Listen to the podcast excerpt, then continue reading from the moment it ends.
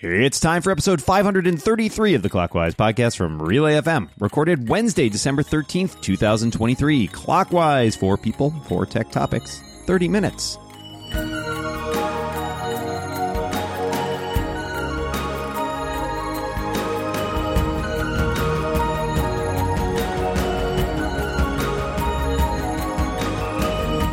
Welcome back to Clockwise, the tech podcast that's only 12 shopping days from Christmas. My name is Dan Moren, and I am joined across the internet this week by a very special co host. It is co host emeritus Ooh. and co creator of Clockwise, Ooh. the one and only Jason Snell, sitting in for Micah Sargent. Welcome back, Jason. I am your ghost of Clockwise past. Co-ghost. Always great to sit in for one of you guys when you're I, I, like I'm the in case of needing a host break glass guy. I don't know why we keep you behind glass, but it's probably I, for your own safety. Well, it's it's a window. I, I don't want to hear you guys, so it's a double paned window. And today we're gonna we're really gonna throw back throw back uh like eight years to episode 110 of Clockwise, which featured this same panel. 2015 people. Let's, 20, let's cut to the clip. 15. No, uh, we don't have a clip, but we do have two fantastic guests to my left this week. It's Slovenia's foremost tech journalist and podcaster. Anže Tomić. Welcome back, Anže. Yes, eight years, the same crew. It's going to be even better. Then I'm so hyped. You see, I'm doing the, you know, it's always a better version, basically. That's right. Yes. That's right. And to my left, it is Relay FM podcaster, tech engineer, and political activist, and also legend, really. You know who I'm talking about. It's Brianna Wu. What's crackalackin'? yeah. It's back, y'all. There That's right. Go. We got it. We got it. That's the true catchphrase right there.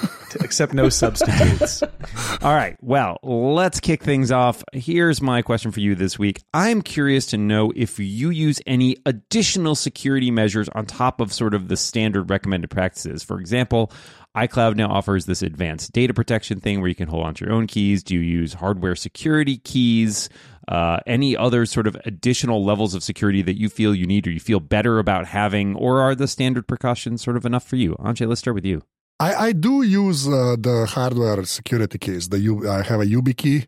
Like I, I don't do any kind of encryption, at least not knowingly. Maybe I'm on the Mac now, so maybe something's happening and I don't really know that it's there.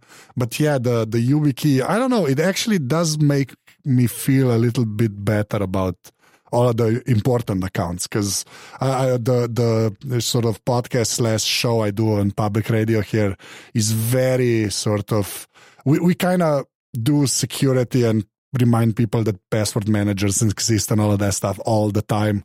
So it also be kind of weird with me just being, well, just use one password and actually mm. a password for everything and no security keys and no two factor and just be, you know, I'd be a liar at that point then. So yeah, uh, yeah, hardware security keys. Uh, I, this uh, this one's going out to all of you hackers out there. I am very secure. Don't try. now, for everybody else, no, not really. Um, I did put I put two factor or you know alternate the the little one time code on everything that I possibly could. I try to get it off of the text uh, texting version and into uh, an app. I'm currently using 1Password for that. Although yeah, Google Authenticator, Authy. There's so many other choices. Um, trying to get things into passcodes now as well because I think that that is fundamentally more secure.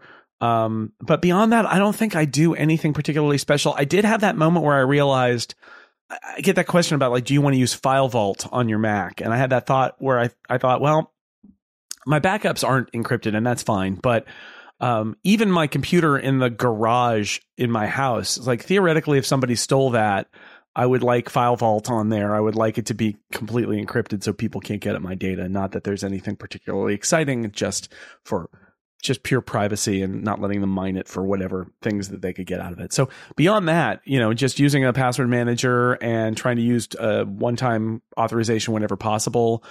Beyond that, I don't actually do anything else. I feel like our what we would consider standard precautions now are so much better than they used to be that it suits me well enough. And while it's fun to think about like using a YubiKey, the fact is I work in my garage um, I'm not really even out in public with my data very often, so I'm not too worried about it. Bree? I don't mean to say like I'm a big deal, but uh, I'm probably the only person on the show today that's had to work with the FBI because the Russians tried to penetrate my my stuff uh, and succeeded on it. Uh, so yeah, this is something I obviously take very seriously uh, with my job. This cycle, uh, you know, I regularly interact with senators and members of Congress, and you know we we have a lot of high level uh, voter data that we need to keep uh, extremely secure. So, uh, YubiKey, of course, uh, I'm enrolled in Google Titan. I think if you're any kind of uh, public figure, it's I'm going to be straight with you. It's a pain in the butt uh, trying to get your Apple TV to work with your Google account when you're on Google Titan. Not a very pleasant experience, but it's got to be done. So I don't actually want to get super into the security measures that I use because I do have hostile nation states trying to, uh, you know, go after my stuff just like every other person that works in politics. But as far as just my personal things, uh, Jason, I really agree with your assessment. I think off the shelf it's gotten so much better, especially my Apple devices. I feel really secure about the things in my personal life, but professional, I'm every bit of security I can get. I tend to like. I think I probably am closest to Jason, but I have played around with the YubiKey as well. I have one. Um, I haven't secured too many things with it. I think again, just because it adds certainly a level of security, but also an inconvenience factor for sure. And and like Jason, I'm not somebody who's often out about with a, a ton of data that they feel like they need secured. I do have two factor on everything I possibly can, and I feel like the interesting thing about hardware security keys right now is we are entering this period where we're having a transition to pass keys, and I feel like they offer a lot of the same benefits that a hardware security key does. Um, obviously, different to have a separate factor as opposed to something like your phone where you might store all your passkeys anyways, but um, it offers a lot of additional benefits for the most common ways I think that people get in trouble for having their security credentials compromised. So uh, I, you know, take it fairly seriously. I don't really like doing SMS codes where I, you know, where I can avoid it, but sometimes it's unavoidable. Um, and in general, I feel like um, as, as, several of you said, the the options just sort of for the average person have gotten so much better, and with passkeys, I think will continue to get even better to the point where you know a very small percentage of people might need additional security on top of that. And even there, you know, I'm interested in you know Apple rolled out this iMessage contact key verification thing as part of 17.2 the past week, and I'm kind of fascinated by that and wondering if you know that kind of authentication you know might be helpful in more ways that we communicate with people for peace of mind, etc. So so thank you all for your uh, thoughts on that. Let's go to our second topic, which comes from Anže. Yeah, my topic was kind of inspired by Jason because he mentioned that the Amazing Race a show I have never watched, but I have seen about two episodes, featured Slovenia. It's where, it's where I'm from. So I've been talking to a lot of Americans about traveling anywhere. And so my question is like, when you travel abroad, so not the States, like that doesn't count, uh, which like sites and websites and maps, uh, apps and stuff like that do you actually trust the most to kind of get you around, find good restaurants or, you know, navigate the underground uh, trains and, or trains in general or whatever. Yeah, it, it is. It's funny. There's an app now, and I wish I remember the name of it that does the thing that literally I wanted to do when I was going to New Zealand. Which there's now an app that has a travel weather feature where you can put in where you're going, and it will tell you what the weather will be like mm. when you're going to be there. Which is like such a great feature that I can't believe other apps don't do. So I could say I'm going to be in this part of New Zealand on this day and this part, and it would actually say it's going to here's what your trip is looking like, like a forecast that moves with you in the but in the future where you're going to be. Um, so for prep, I, I you know I try to do some prep like that. Maps, you know, I I have Apple Maps and Google Maps on my phone, and uh, most of my rental cars that I've done have CarPlay in them, and so I end up finding what map seems to be reliable, I will just kind of go back and forth until I find one. I spent most of New Zealand in Apple Maps actually, and it was very good. Um, I have also been in the UK where I had to abandon Apple Maps and go to Google Maps because uh, the Apple Maps st- was bananas and routing me on weird roads, and and Google Maps was in better shape there. But I find that it's really kind of a toss up depending on what the country data is. In terms of uh, you know the details, honestly, I still like um, if we're staying anywhere where there's a host like not an Airbnb, but like a uh, a hotel or a, or an actual B and B, a gr- Earth B and B, a ground B and B. I don't know what you call those. It's a B and B. Uh, I will ask the locals if they have recommendations because they actually know and not, not only do they know their area but they know what the tourists who are staying with them want what they enjoy and that helps a lot i will if there's like yelp or if there's a similar kind of like rating system for things like restaurants or a search engine or an app for that i will turn to that if i need to but um, I try to do some pre work on the internet before I go, and I try to uh, ask the locals, right? You know, it, whether it's people on the street, you know, you don't really want to stop them and say, Hey, I need a restaurant. But especially if you've got like a host or a contact who's there who has dealt with what tourists like in that place, I use that a lot. And if you're in Slovenia, you know, I, I would talk to Anže. That's what I would yep. do personally because yep. I, I know who he is. Bree? Uh, so I would love to tell you that I have a personality where I log a Jira ticket and like map out every vacation I've got and where I go. Uh, I don't. Uh, I'm more of a warp factor five. Let's see what's out there kind of gal. So, um, yeah, I think that's that's part of the adventure. Like, uh, you know, Frank and I go down to Disney a ton, and one of my favorite things to do down there is there's a, a place called Arcade Monsters in Oviedo, uh, and we found that just driving around, we see a sign that says arcade monsters, and I'm like, that sounds great. And to me, it's that adventure of just like typing in your phone what you want to see, like uh, just just just seeing what's out there and driving around and and trying everything at once. Uh, to me, that's part of the fun. It's the randomness of it.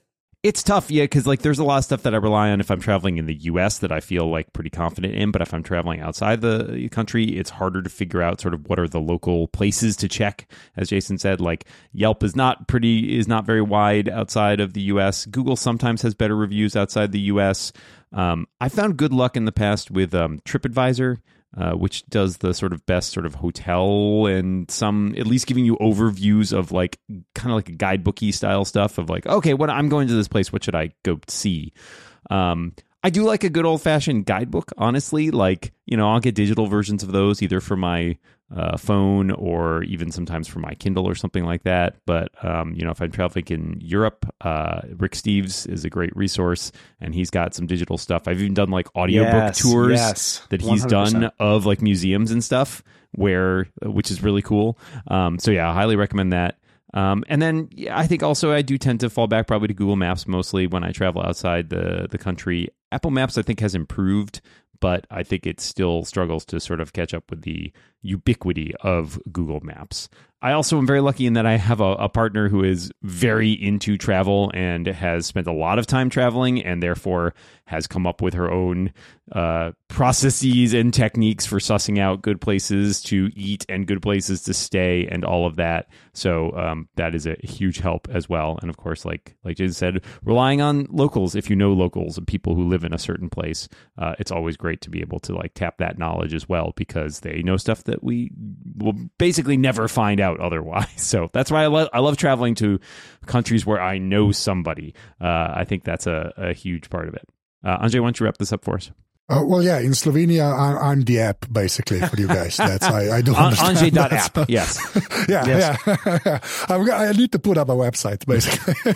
uh, I'll just say, like for for Europe, at least for me, because I've heard like, especially from Americans, like the the whole Yelp and TripAdvisor thing. Like I think that like in Europe, it's Google Maps like all the way, even for restaurants and stuff. I think it, they really got so, sort of uh, their hooks into people really early over here.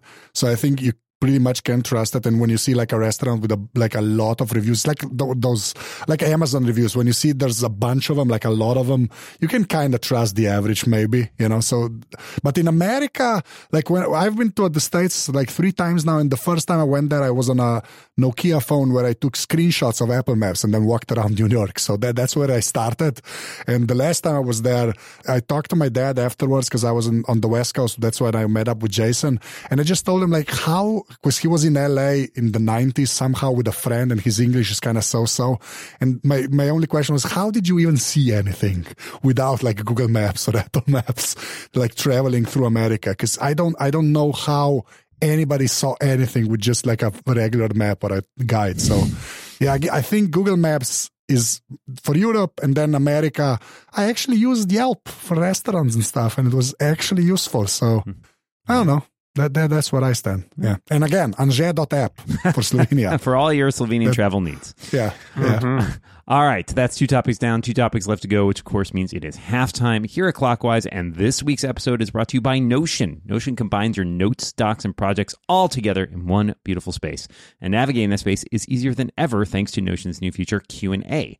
Q&A is an AI assistant that can answer questions about next quarter's roadmap, find that marketing campaign proposal you're looking for, or dig up a long lost link all in seconds. I spent a little bit of time playing around with this, and one thing I do appreciate is the ability to easily import information from other places. I was trying to upload a bunch of um, files I had in sort of a uh, in Obsidian, which obviously text editor uses Markdown, and I could just go to Notion and be like, I want to upload files, and they're in Markdown, and be like, great, give me all your files. And it just sucked them all in which is super convenient. I know that uh, our colleague and network co-founder mike hurley uses notion at cortex brand for keeping all the information straight for his company and uses notion ai to get uh, helpful summaries of meetings as well as provide action items uh, as well as using the q&a to help him find answers to questions he has about information stored within the various doc- doc- documents he keeps in notion all of which is super handy because normally you might need to have an entirely separate person to do all that work for you and Notion AI can now give you instant answers to your questions using information from across your wiki, projects, docs, and meeting notes. You can also ask Q&A questions from anywhere in Notion, so you can find exactly what you need without leaving the doc you're in right now and stay focused on what's important. When you use Notion AI, it's even easier to do your most meaningful work. Plus, you can trust your data is secure because Notion AI is designed to protect your information. No AI models are trained with your information. The data is encrypted, and answers will never use information from pages you don't have access to. Try Notion AI for free when you go to www.notion.com slash clockwise. That's all lowercase letters, N-O-T-I-O-N dot com slash clockwise to try the powerful, easy to use Notion AI today. And when you use our link, you're supporting our show, which we appreciate. That's www.notion.com slash clockwise. Our thanks to Notion for their support of this show and Relay FM. Okay, Jason, we're done with clock time. What, clock time. We're done with clock time. Clock time now. We're done with halftime eh, no. at clock. Clock time continues. Clock time must continue forever. What do you got for us? All right. I shall continue clock time by saying I have been informed by a listener that a Mac User Magazine Eddie Award statue from 1989 just sold last week on eBay for $1,400. And it, it made me ponder uh, lots of things about my life, including this question. Do you have any old stuff, tech or otherwise, honestly, that might be valuable to a collector, and you can obfuscate if you're afraid that uh, that thieves or rogue nation states might uh, steal it from you. Bree, I have uh, basically an entire lifetime of rare video games and is worth an insane amount of money at this point. Uh, I was obsessed with Dreamcast. Uh, I got a bunch of games like Cannon Spike. So, yeah, you can go look at Cannon Spike and it's like, oh my goodness, this is a $700 game now. Or, you know, uh, some of the early FromSoft games, right? Or even the, uh, the really, really rare Capcom survival horror games like uh, Haunting Grounds. It's been a while since I've looked at that. That's like $500. So, um, I would say if you are a video gamer at all and you've got some stuff sitting in your attic, uh, you might want to go look and see how much that is worth nowadays. Uh, one of the, the things with, uh, Analogue coming out, which is an FPGA system, is, uh, retro gaming is extremely, extremely hot. And, uh, there's a massive secondary market for all of those things. So, uh, yeah, uh, you know, my, if, uh, social security fails in the United States, I'm going to count on my video game collection. Uh, I was looking around my office trying to figure out if I have anything in here that's worth any value, old or not. Um, I have a, a laser disc player uh, and some copies of the uh, Star Wars laser disc releases because for a long time those were the best quality versions you could get without special edition alterations. Maybe maybe those are worth fifty bucks. I don't know. Um, Jason, do you think anybody wants the run of every single print copy of Macworld during my tenure? Is that valuable or is that just? I, I hope so because I I have a superset of that same magazine collection. So yeah, Yeah, okay. I- Well- I- unfortunately, people keep emailing me saying I've got old magazines. Do you want them? The answer is like never give them no. to me, and Yeah, my answer never- is no. never. Yeah, please don't no. send me paper.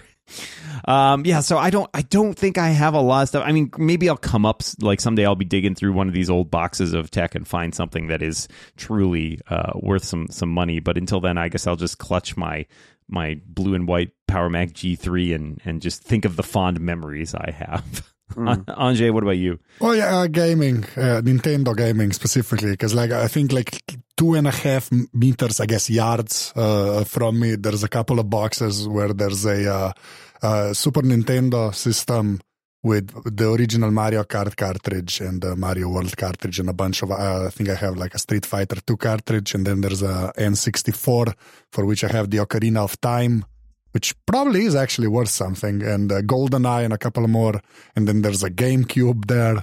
And uh, yeah, I think that's pretty much it as far as that goes. I think like my dad has a Mac, I think it's a G3, like a beige box, so maybe not a G3 in storage somewhere, which uh, uh, like five, six years ago we turned on and it worked somehow. So there's that, but that, that uh, pretty much, yeah, that's pretty much it you know, I, I might have, I've got old Macs and stuff, and maybe some, there's value out there in a, a non-functional Mac portable, uh, G4 Cube that works. Uh, I don't know, but the true answer is probably I got two Mac user Eddie Award statues, baby. $2,800 coming to me. Money, money, money, money. If I ever choose to sell them, but currently I just use them as a souvenir of they'll, my they'll time only appreciate Mac Jason. user in Mac world. They'll only appreciate. I mean, maybe uh, yeah, and if I sold them both at once, they'd probably go for less, right? Because it, you you got to cleverly just drop one every so often on eBay, and then the price goes up. Anyway, that's not planning on that for my retirement, but you never know. Thank you all, Bree. You get the last topic. What is it? All right, so utter disaster this year, uh, this week in the video game industry. Uh, Fntastic shuttered days after the launch of a title uh, the day before, which is one of the lowest rated video games I've ever seen in my entire professional career. IGN gave it a one and actually said they were afraid to keep running it on their computer uh, because they thought it was so poorly optimized it was actually going to damage it. Uh, so I guess my question is this isn't the first time we've seen this in the video game industry as we've moved away from this publisher model uh, to more of a crowdfunding model. Um, yeah, there's a lot of history of video game studios and startups making big promises and not really being able to d- deliver on that. So, um, my question everyone on the panel is how do you feel about uh, participating in open betas? yeah, crowdfunding. I've I've found myself very skeptical of crowdfunding in recent years, and I think there's value in it, and I think there's applications where it makes a lot of sense. But I also think there's a lot of places who see it as a ticket to like we can get some money for operating capital, and then we'll build the thing, and then profit, and it it doesn't really bear out that way. I invested in at least one crowdfunding project project several years ago that went belly up in the worst way possible. Um, they got investigated by like various state governments. They got fined. I think I ended up getting 20 bucks back out of like the $150 or whatever I donated or uh, I put forth. So, you know, that made me a little more uh, gun shy of contributing to crowdsourcing. I think, particularly when it comes to video game projects, I think it's tricky because the expenses are often a lot more than people budget for early on. I think all tech products, this is true. We've seen a lot of tech crowdfunding where um, things don't get delivered or people don't really have the expertise they need to develop the product in question. Uh, and it turns out that, you know, combine that with sort of financial mismanagement is a recipe for truly recipe for disaster. I'm impressed, if nothing else, that this team actually produced a game. and it was like there's something to that. There's some degree of chutzpah to the idea that you pronounce you you like came up with a game. You actually came out with a product, but it was just aggressively bad, like aggressively terrible and technologically bad. Most people just walk away at some point. Um, but you know, I, I think it is a it's a it's a good um, funding strategy have in the arsenal of options, but I think the relying on it, you know, the the peak of that day has ended because so many people have had bad experiences and so many projects have not come to fruition. So um, I am very skeptical of it, and I think it's probably not quite the gold mine people thought it was five or ten years ago. Anže, what about you? Specifically for like game development like i'd be wary of anyone promising like a, a like the the day before which is like an unreal engine 5 game like an mmo basically to you know to do it like to make it and then from money you get in advance. Like i i can see it for like indie stuff and something more simple right? I think that's still a good model because you know there's people that when it's a small team or maybe it's just one person they can sort of fund their life while they work on the game. I think that's still fine but like anytime one of these gets announced where it's you know we're, we're gonna build this big open world where you're gonna walk around just give us money and then we'll figure it out right? I don't i don't know how they made anything basically like i i do not understand if that's the base that's if that's where the, the developer starts from for a, for like a big game like that's a big very very big red flag for me so yeah I've had lots of positive experiences with kind of the open beta model in terms of software. Like MimeStream is a good example. That is my email client now. It is a Gmail client for the Mac. It's great.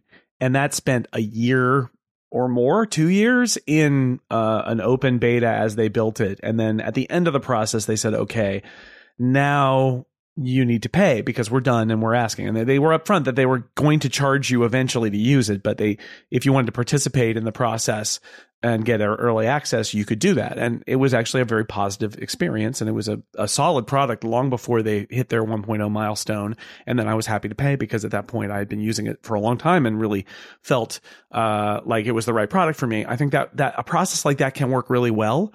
Um, uh, but I, I'm also thinking, especially when you talk about games, I, I think about entertainment products and crowdfunding and how the dynamics there are weird, right? Like sometimes crowdfunding is used as marketing, and I, I get it. Um, but there is also this this risk you have, which is, are they going to make the thing because they haven't made it up front? They don't have investment to make it up front, and then they recoup the investment by charging people for it. And I do also uh, I was watching the dynamic of Mystery Science Theater 3000, which did a couple uh, successful crowdfunding campaigns, but their third campaign failed, and it failed for a bunch of reasons. But I, I do think there's this feeling uh, of fatigue that happens among fans, and the idea that if the only way you can produce your TV show is by getting fans to, to pay kind of a lot of money for a season of a of a TV show, speculatively up front every couple of years that maybe your TV show's business model is so broken that uh, that it should not proceed. And and I think that may be the lesson they learned is that they need to do something else with it because you know I like that show a lot, but uh, being asked to pay seventy or eighty bucks every couple of years in order to make more episodes of it maybe you should have a subscription service and take that money and make episodes instead of having the Kickstarter model be your way of funding. It seems like a bad decision. And I think a lot of stuff is just not a good fit for that model. Uh, not good fit for the creators, not a good fit for the businesses, not a good fit for the users. Not to say that there aren't good fits somewhere, but like, I think, I, I think people have tried to use crowdfunding for a lot of stuff where it's not the right answer. And, uh, and, and hopefully everybody's learning their lesson now. Back to you, Bree. Game development is really, really hard. I, I know that when something like this happens in the game industry, there's a, a tendency to to take it as entertainment and obviously, this is a bad product you should not spend your, your money on. But, you know, as a former indie game developer, my heart goes out to, you know, the people that spent five years doing this work for free and all that work goes up in smoke and they're a laughing stock for the industry and they can't take that experience to go get a game, uh, a job at a real studio. So, um, you know, I don't take it as entertainment. I take it as a cautionary tale. Uh, if you're an indie game dev studio, um, be very conservative about what you're trying to develop, uh, because if you overpromise and underdeliver to this degree, it is going to permanently destroy your reputation. All right, that's four topics down. We have just enough time for a bonus topic. Before we get there, I want to mention really quick it is, of course, the holiday shopping season. If you're looking for some great um, gifts to give out and you're a Clockwise fan, we have plenty of Clockwise merchandise, including our shirt at clockwise.social slash shirt. And we now also have a hat at clockwise.social slash hat and a phone case at clockwise.social slash case. So if you're looking for some clockwise branded swag for that person in your life who's just a big clockwise fan, that's where you can find it. All right, bonus question for you all really quickly. Do you have a favorite holiday song, Anže? No. Valid answer. Valid answer. Thank you. Jason? Uh, Last Christmas by George Michael. Ooh, that's. I think for me, it would be that Die Hard theme song. Come on, it's not Christmas without that. Da-da-da-da. Like, come on, that just puts me in the holiday uh, uh, mood. I can't say the complete quote, but uh, I have a machine gun. Ho ho ho. Yeah, Yip, yippee ki indeed. Yippee-ki-yay. Uh, uh, I have. I've always been partial to Carol of the Bells. I don't know. It's kind of got. It's dark and kind of creepy. I enjoy that. Hey, if you'd like to get ad-free episodes with an extra overtime topic every week, you can become a member of Clockwise. Just go to relay.fm slash clockwise and sign up for just $5 per month or $50 a year, and you'll help support the show. In this week's overtime topic, we're talking about stocking stuffers. And with that, we've reached the end of the show. All that remains is for us to thank our fantastic guest this week, Anže Tomić. Thank you so much for being here. Uh, Anže.app is actually for sale. Thank you for having me. Excellent. And Brianna Wu, uh, you were the one who was crack-a-lacking today. Thank you so much, Jason. I look forward to uh, doing this again. And Jason, thank you so much for sitting in for Micah this week. We really appreciate it. For everybody else listening out there, we will be back next week. But until then, we remind you watch what you say. And keep watching the clock. Bye, everybody.